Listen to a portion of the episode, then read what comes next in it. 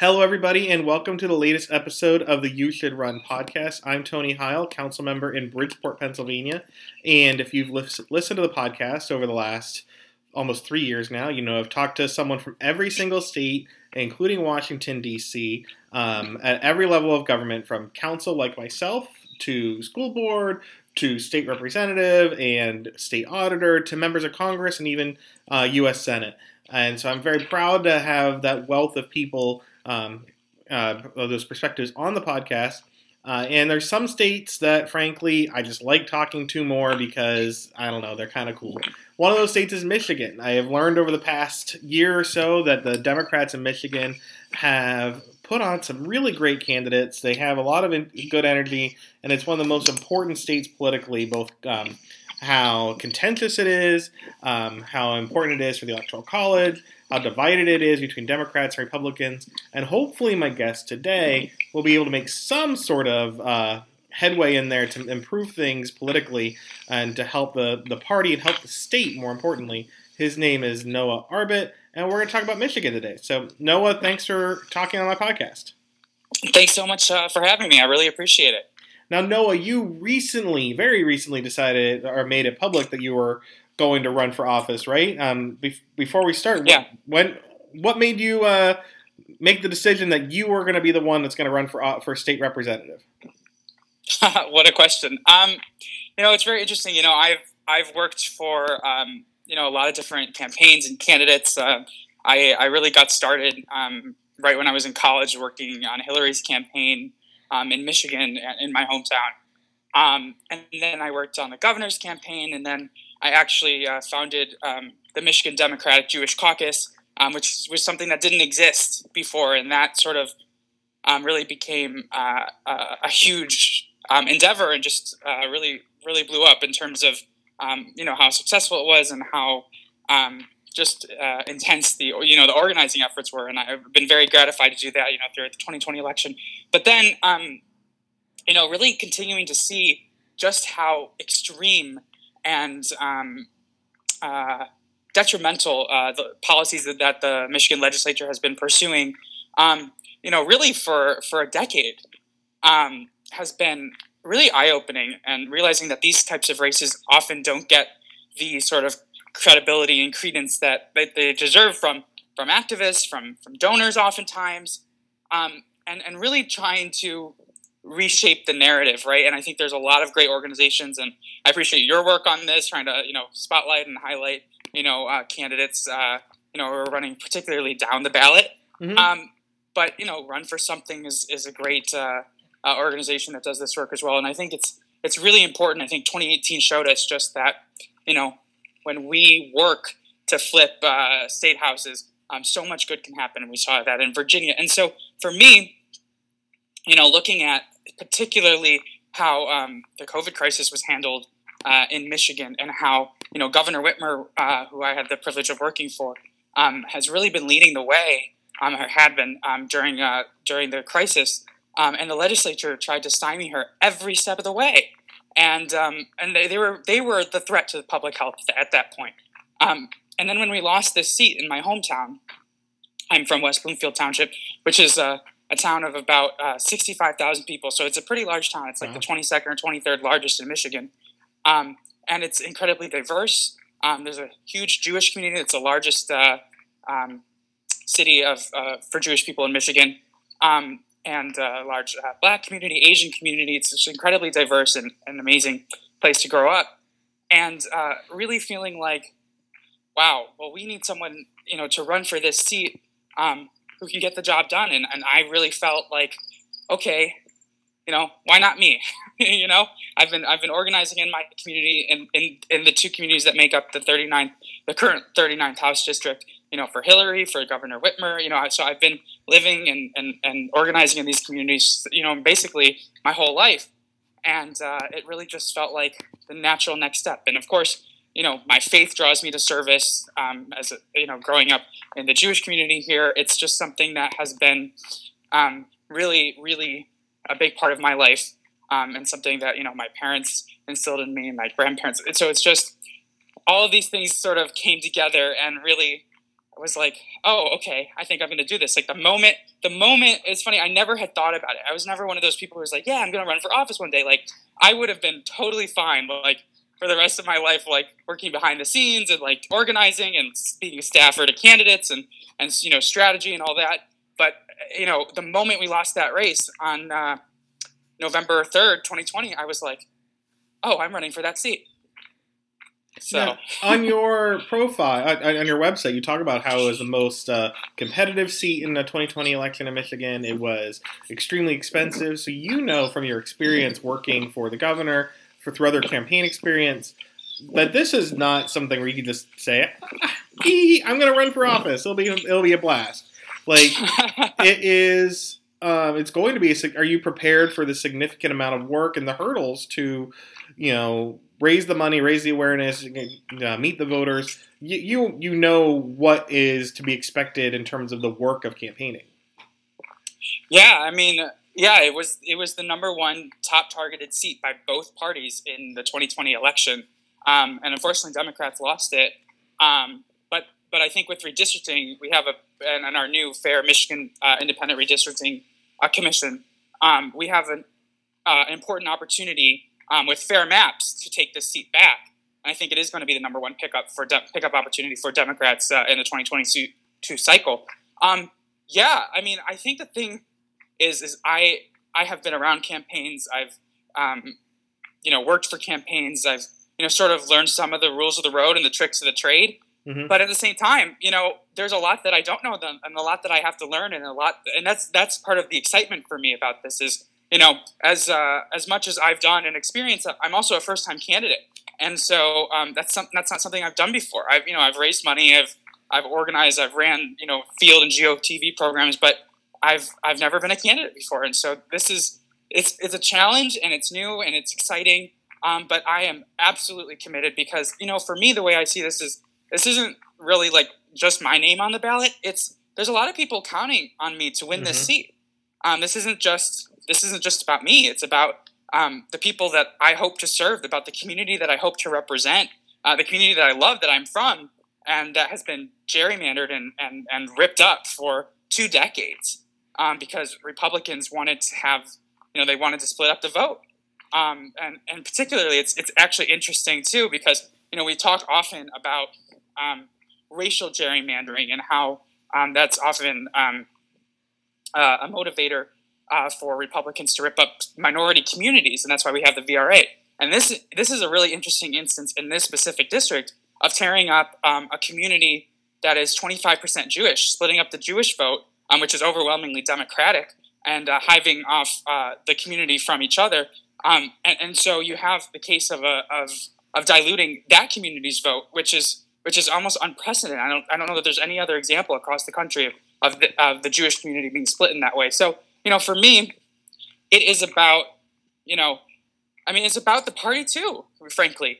You know, I, I believe in the agenda that uh, that Governor Gretchen Whitmer has proposed. I believe in in the policies that um, I believe are going to make a better Michigan. Like, you know, we have to start investing in Michigan again. You know, for decades, politicians in Lansing, uh, in our state capital, haven't invested. We are, you know, in some of the lowest ranking for schools, um, and we have the best teachers here mm-hmm. and we don't support them. Um, you know, we have Michigan is infamous for its horrible roads. You know, our governor ran on fixing the damn roads, and it's time we it's time we do that, and she's working on it. But the legislature has stymied her every way, and you know everything that we've heard from this week um, from the the law uh, the law in Texas that the Supreme Court uh, did not stay. Um, uh, you know, legislatures are are the front lines of affecting people's lives across the country, and so um, I'm I'm ready to work.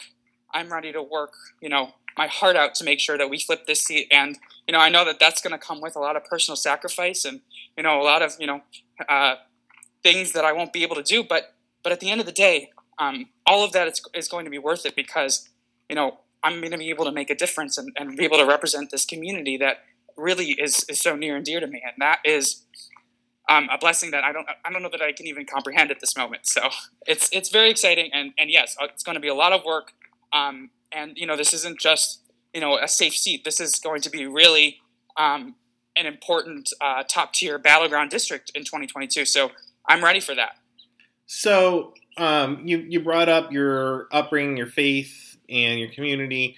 Uh, I don't. One thing I always ask my guests is, do you remember like when or how you became politically aware? Is it something that in your family politics was always discussed? Is it like you talked about working for Hillary Clinton? Was it like, the presidential sure. campaign, or there like so? Was that your life or something that inspired you to pay attention to politics?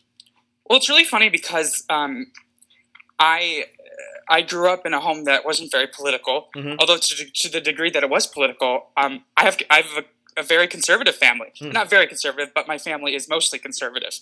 Um, and uh, it's funny because you know in the Jewish community, that's uh, not something that is um, super. Com- I mean, it's not in, uncommon, but um, you know, uh, about I think seventy percent of Jews in America are Democrats or lean Democrat.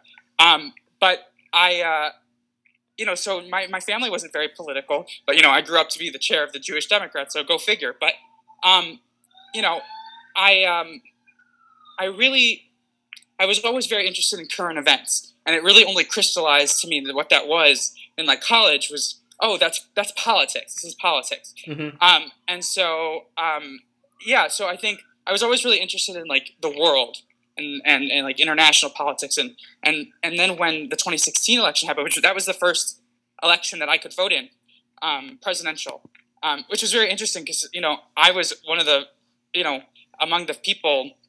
The first candidate I ever voted for for president was a woman, which is um, I think about that pretty often because I think that is a, a rarity, um, but and, and notable.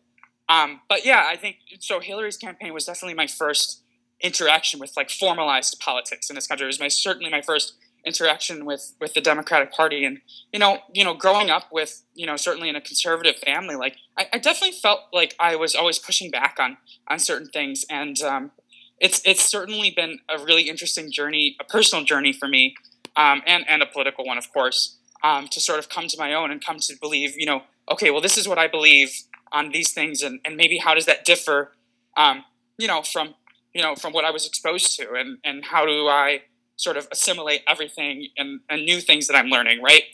Um, and so, definitely Hillary's campaign, and and when Trump won, you know, it really was a moment for me. Well, first of all, it was devastating, of course, mm-hmm. but it was a moment for me that um, I realized, okay, it's really time, you know, to to turn direction. You know, because I was really interested in international politics and sort of, okay, we have a lot we have to work on here at home and um, and ever since then, I've really been focused here in Michigan, and uh, and, and specific, specifically in Oakland County, um, where I live, which is has historically been a battleground dis, uh, county, um, and uh, is really part of that suburban purple sort of, you know, really uh, turned from in the 20, 2018 elections. Really was like sort of the front line of of winning our House majority, our House majority um, in, in Congress um, as well as flipping several uh, seats in the state legislature in both the House and the Senate. So you know that the obviously about the the division in Michigan um, that you know with, with, Governor Whitmer and hopefully she wins re-election and you want to you know win a majority. Yeah. You are. I don't know what the odds are of a majority or what would happen there, but let's. Especially, I don't think you know because you don't know the new districts lines yet. That's right. That's right.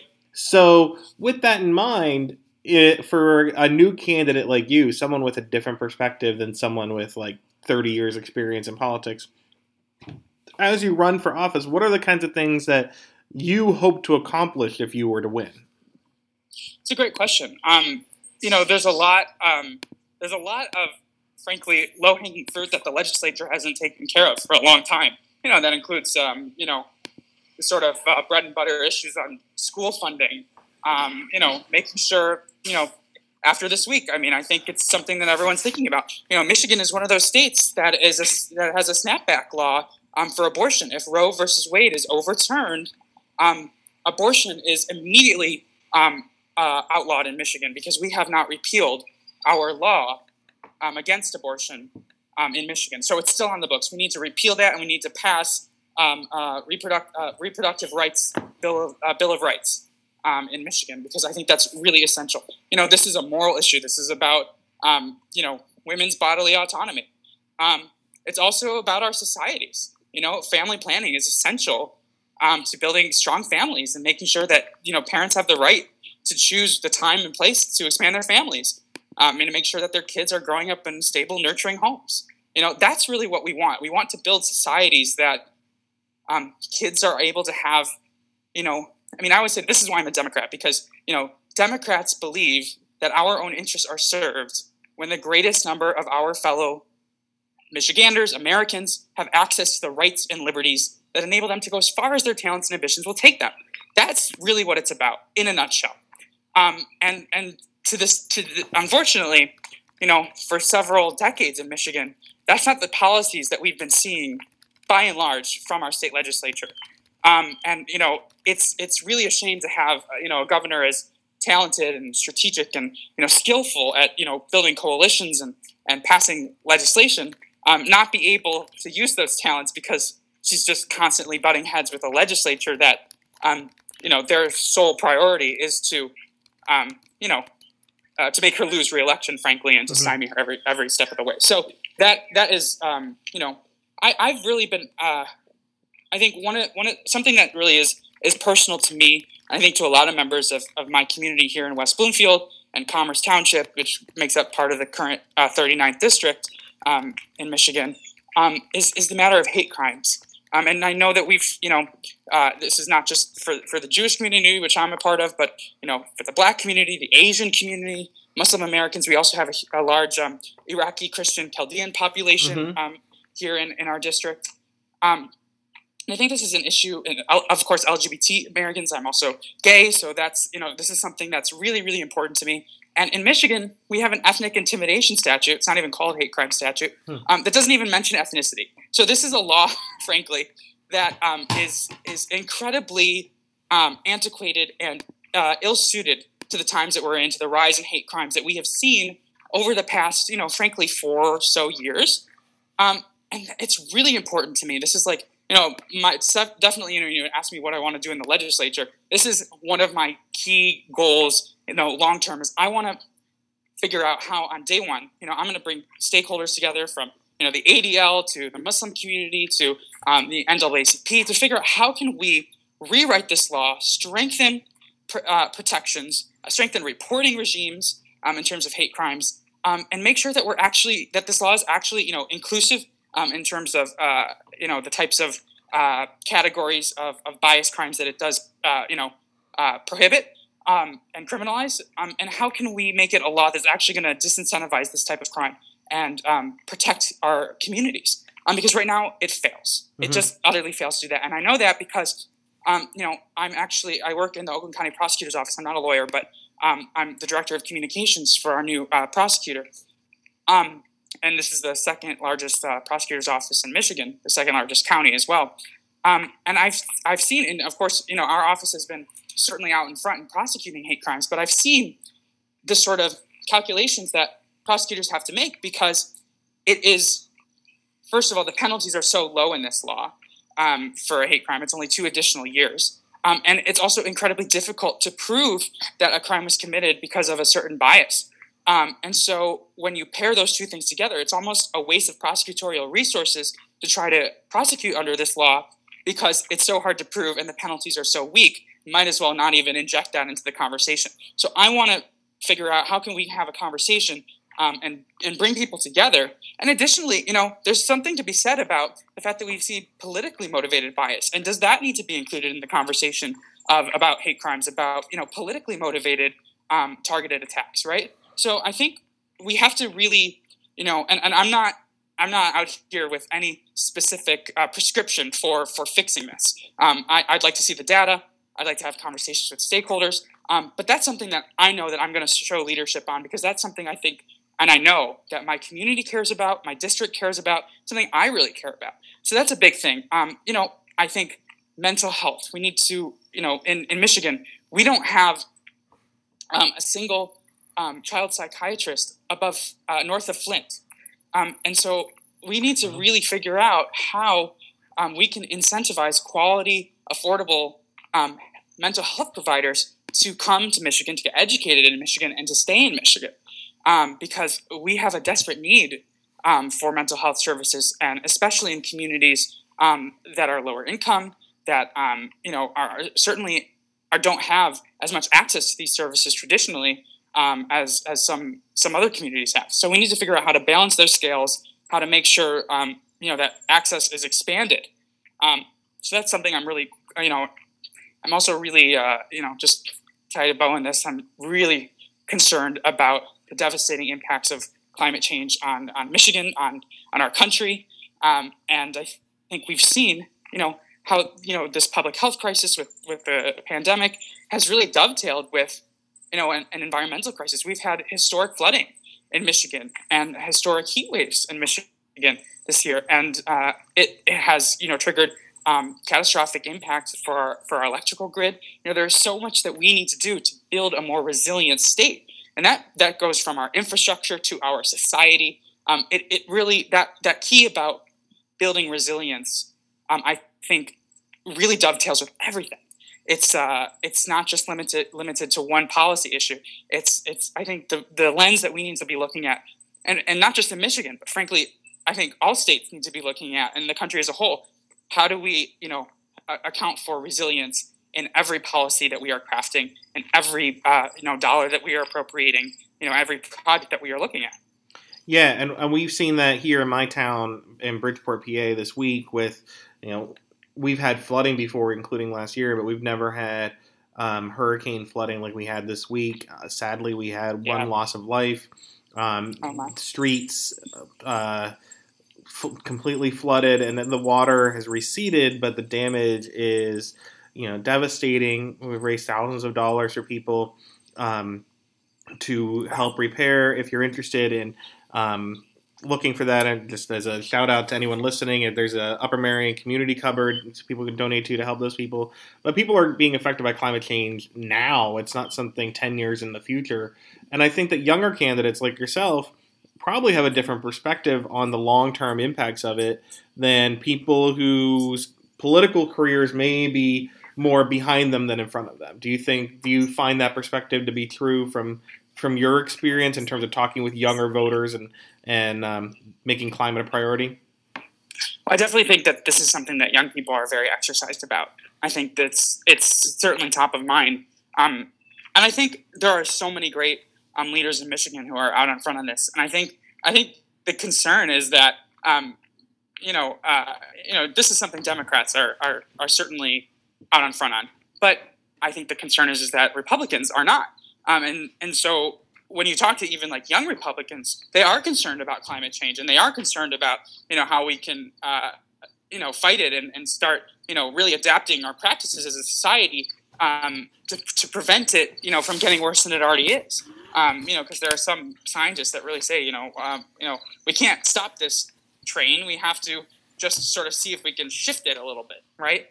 Um, and so I definitely think that this is something, you know, as a, as a young candidate, you know, that I certainly bring to the table. But um, there are a lot of great leaders in Michigan who are out in front on this, and it's just about getting that critical mass of people who are um, concerned about this issue. And frankly, it's going to take us winning back Republican seats.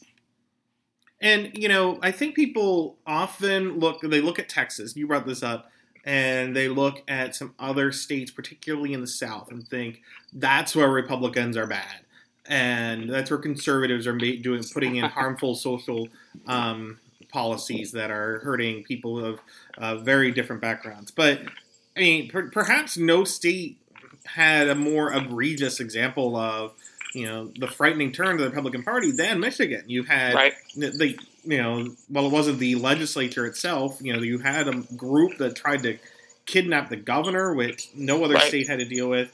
You had that extremism with the with COVID. The people who were going to talk with the, with uh, Donald Trump about overturning the election results. Um, do you think that people, and young people especially, may not fully grasp that very dangerous turn that one of our two major parties is taking? Well, I think I just want to make a quick correction there. You said it wasn't members of the legislature, but we actually had our Senate Majority Leader, um, Mike Shirkey, um, uh, meeting with several of these militia groups. Um, I, don't know the degree to which, uh, you know, the specific ones were um, involved in the plot um, uh, against Governor Whitmer. Um, but he, he met with several of these militia groups to give them messaging advice and to figure out, um, you know, to meet with them about their goals and, and to figure out how he could how he could help them. But he actually did give a speech on stage. Um, he was on stage with one of the men who was um, actually charged um, with uh, um, with the the plot to uh, kidnap Governor Whitmer. So yeah, Can the you- extremism starts from the top. No, can you? I, I'm sorry. I just Party. can you imagine?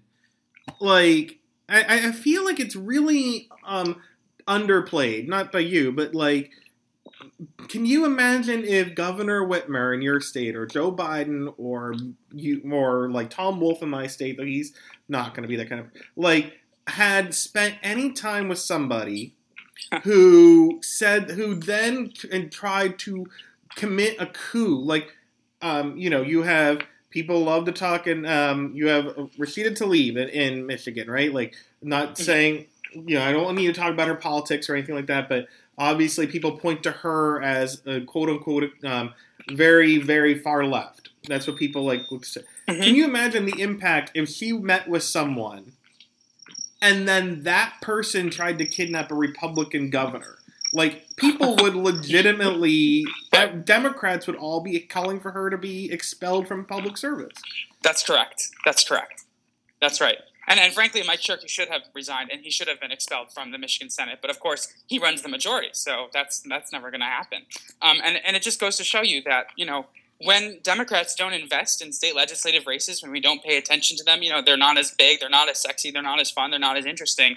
Um, you know, we lose power. And, and I think that's the thing that Democrats have to do a little bit more is, is focus and, and and you know there are a lot of great examples of this. Stacey Abrams does this really well. Um, we have to focus on building power and and not about um, and, and candidates are important, right? Of course they are, but we have to focus less on personality and more about um, the seats that we need to win in order to exercise the power and frankly to prevent um, you know extremists from taking the power that we could otherwise exercise on behalf of the American people, on behalf of you know the people of our individual states and communities. Right? That is that is what we are fighting for. We're not fighting for power for power's sake. We're fighting for power in order to better the lives of the people that we care about, which is everyone who lives in our uh, districts, in our states, in our country. Yeah, so I think we established one, you know, why this race, why getting involved is so important, especially getting involved early. Um, though I do want to bring back to that, like a lot of people are looking at 2022, and it just seems like I don't want to talk about politics. We just had a presidential election. Um, you know, that, why can't we just focus on some other stuff? Or, like, I want to get through my day and watch the next Marvel movie or whatever. Um, why is it important that people who care about politics get involved in these elections now instead of waiting until October of 2022 or 2024? Absolutely. Um, look, our democracy is on the line in 2022 and in 2024, and 2022 is just the precursor to 2024. And I think I think we know this, right? Um, we have seen the Republican Party's willingness um, to to frankly flout democratic norms, to um, you know undermine the spirit of the Constitution, um, to gin up false claims of fraudulent elections when they don't win. Um, and I think that is something that we have not fully grappled with as a country um, and in our states as well. Um, and so, if if we care at all about maintaining a functional democracy where the person who wins the most votes um, is the person that who is is elected, you know, at, at all of our different offices, and we can talk about you know the electoral college at another time. Um, you know, we have to invest in all of these races. We have to put boots to the ground. You know, we don't have the luxury of of sitting out of this process and allowing it to pass us by because it will pass us by. And others who are not committed who do not share the same commitment that we do to um, the democratic process to democracy to our constitution will be engaged in this process. And i think we're seeing you know from in texas we're seeing you know what that looks like when um, you know fr- frankly you know one party is you know unbound to do all of the things that it wishes to do, and the you know the minority party doesn't have any sort of check um, to sort of constrain them.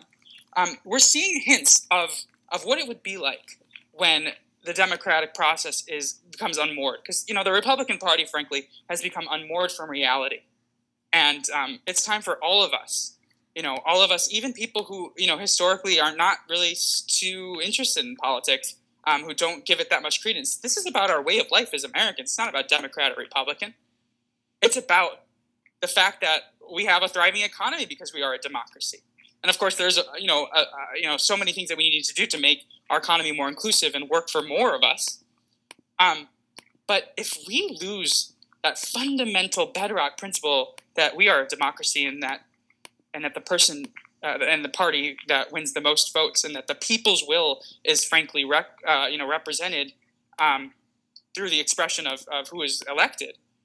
Um, I don't know. I don't know where we go from there, and um, so that's why it matters for you know as Democrats being the only the only party that is institutionally committed to democracy, and that's you know one of the things that Michigan, the Michigan Republican Party is now supporting a ballot proposal to you know significantly curtail um, election um, uh, or you know voter voting voting rights um, in Michigan, and uh, they are doing this process in a way. Michigan has a very in- interesting quirk in its law that allows um, groups to uh, get ballot uh, signatures on a ba- on a ballot proposal, um, and then not send it. If it gets enough petition signatures, it can go to the legislature, and the legislature can just pass it without uh, having to go through the governor signing it into law because it's already gotten petition signatures. And so they're making an end run around our Democratic governor to try to suppress the vote and overturn the ballot proposal that we passed in 2018 to actually expand and strengthen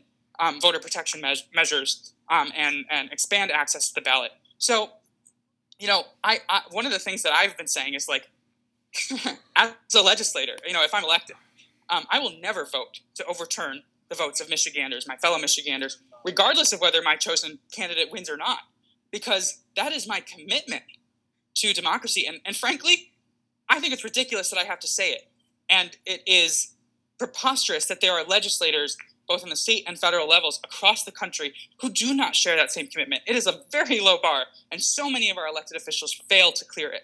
Um, and that is incredibly scary. We have not reckoned with it. Um, and so, frankly, the best way that we can is to elect better people, people who will put the interests of their communities above their personal and political interests. That's something I'm committed to doing, and uh, I know that there are so many people, especially, you know, I'm, I'm really excited to be, you know, a young candidate running um, in the 39th district, running to represent West Bloomfield and Commerce in in uh, suburban Oakland County, Michigan, because you know it's it's exciting to see so many people who are who haven't lost hope, who haven't given up, who are saying no. This is our democracy. We're going to fight for it, and we're going to be part of healing it. This is the process that you know I'm committed to, that I want to be part of. Um, and there are so many amazing other uh, other people who are who are doing this, and I and I you know certainly stand on their shoulders, and it's uh it's really just an exciting time. Well, great, and and lastly, Noah, um, you know, people are listening, and the the podcast is called "You Should Run." You've had experience working on campaigns and now running yourself so far. Uh, recently announcing, why would you encourage other people, um, whether they're in Michigan or elsewhere, um, that they should run for office as well? Oh, absolutely. I mean, it is it is absolutely a challenge. It is absolutely something you know not to uh, not to take lightly. But we need, especially young people, we need especially you know people from you know diverse communities, people from you know underrepresented communities, people of color. We need um, people who look like America, who who are America, to to stand up and and put their names forward and say no.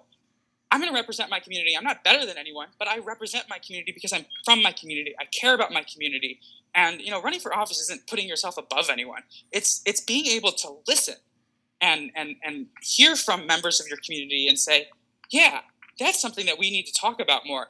I'm going to use my voice to do that. Uh, this is a this is a platform that enables people um, to really do a lot of good, um, and and it's and it's service, right? And um, I know that you know uh, I was born in 1995. I'm going to be 26, you know, later this month. Um, and I know that so many of my fellow young people, you know, share this commitment to, you know, the system hasn't really worked for us for so long. You know, we, you know, uh, millennials have like the lowest you know proportion of, of the wealth compared to you know our parents Mhm. when they were at the same age as we were. And you know frankly we, we all have to you know if, if we want the system to work for us and not just for our parents and grandparents right? And and frankly for you know gen z and the you know the generations that come after us it's time for us to take a seat at the table. So you know this is this is an absolutely extraordinary opportunity. Um, and uh, it's never been a better time to be a young person in politics. There are so many people who are craving new voices um, and I would say to anyone who's listening to this, please, we need you. We need you. You can win. You can run. You can do it.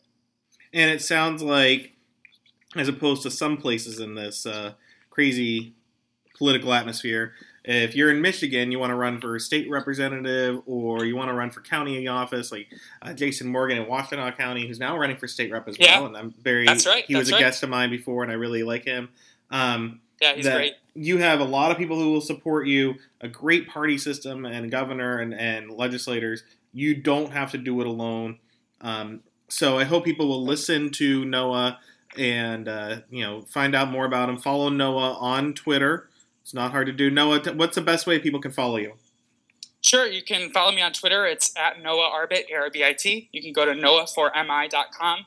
Um, on Facebook, it's also uh, Noah Arbit. Um, and uh, look forward to connecting with you. Great. Uh, thank you so much. And I think if you're listening, whether you're in Michigan or you're in Hawaii or in Florida or Maine or Alaska, wherever, you should consider running for office too. Um, best of luck to you, Noah. I can't wait to Thank find you. out um, news about your campaign. Thanks, I appreciate it. It's been great.